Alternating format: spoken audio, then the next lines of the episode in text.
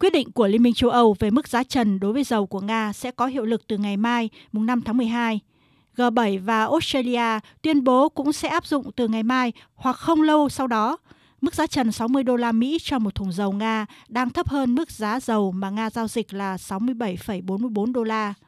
Chủ tịch Ủy ban châu Âu Ursula von der Leyen cho biết quyết định của Liên minh châu Âu và G7 sẽ ảnh hưởng nặng nề đến doanh thu của Nga, song sẽ ổn định được giá năng lượng toàn cầu và mang lại lợi ích cho các quốc gia trên thế giới vốn đang đối mặt với mức giá dầu cao. Dẫu vậy, Tổng thống Ukraine Volodymyr Zelensky cho rằng động thái của G7, Liên minh châu Âu và Australia là chưa đủ.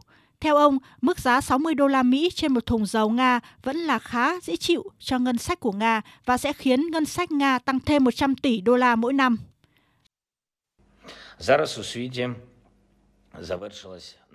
Giờ đây, các cuộc thảo luận trên thế giới về mức giá trần đối với dầu Nga thật không may đã kết thúc mà không có một quyết định nghiêm túc nào. Bạn sẽ không thể gọi đây là một quyết định nghiêm túc khi đặt ra một giới hạn giá dầu mà vẫn khiến ngân sách Nga thoải mái. Còn tránh văn phòng Tổng thống Ukraine Andriy Yermak cho biết mức trần đối với dầu Nga nên ấn định ở mức 30 đô la để có thể phá hủy nền kinh tế của quốc gia kẻ thù. Trái ngược quan điểm ấy, Đại sứ quán Nga tại Mỹ tuyên bố bước đi mới của các nước phương Tây sẽ dẫn đến tình trạng mất ổn định ngày càng tăng, đồng thời tăng chi phí cho người tiêu dùng. Từ giờ trở đi, sẽ không có quốc gia nào miễn nhiễm với việc áp dụng đủ loại hạn chế đối với hàng xuất khẩu vì lý do chính trị. Nga vẫn tin tưởng rằng nhu cầu mua dầu của Nga trên thế giới vẫn còn rất lớn. Còn người phát ngôn văn phòng Tổng thống Nga Dmitry Peskov tuyên bố Nga sẽ không chấp nhận việc áp giá trần của G7, Liên minh châu Âu và Australia.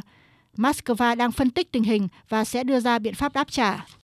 Trong khi đó, đại diện của Nga tại Liên Hợp Quốc Mikhail Unyakov nhắc lại lời của Tổng thống Putin rằng nước này sẽ không bán dầu cho quốc gia nào áp giá trần.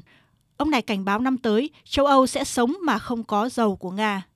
Giới phân tích cho rằng quyết định của G7, Liên minh châu Âu không ảnh hưởng trực tiếp tới các nước không liên quan.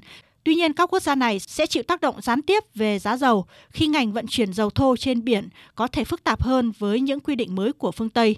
Đây cũng chính là cảnh báo của người phát ngôn Bộ Ngoại giao Nga Maria Zakharova.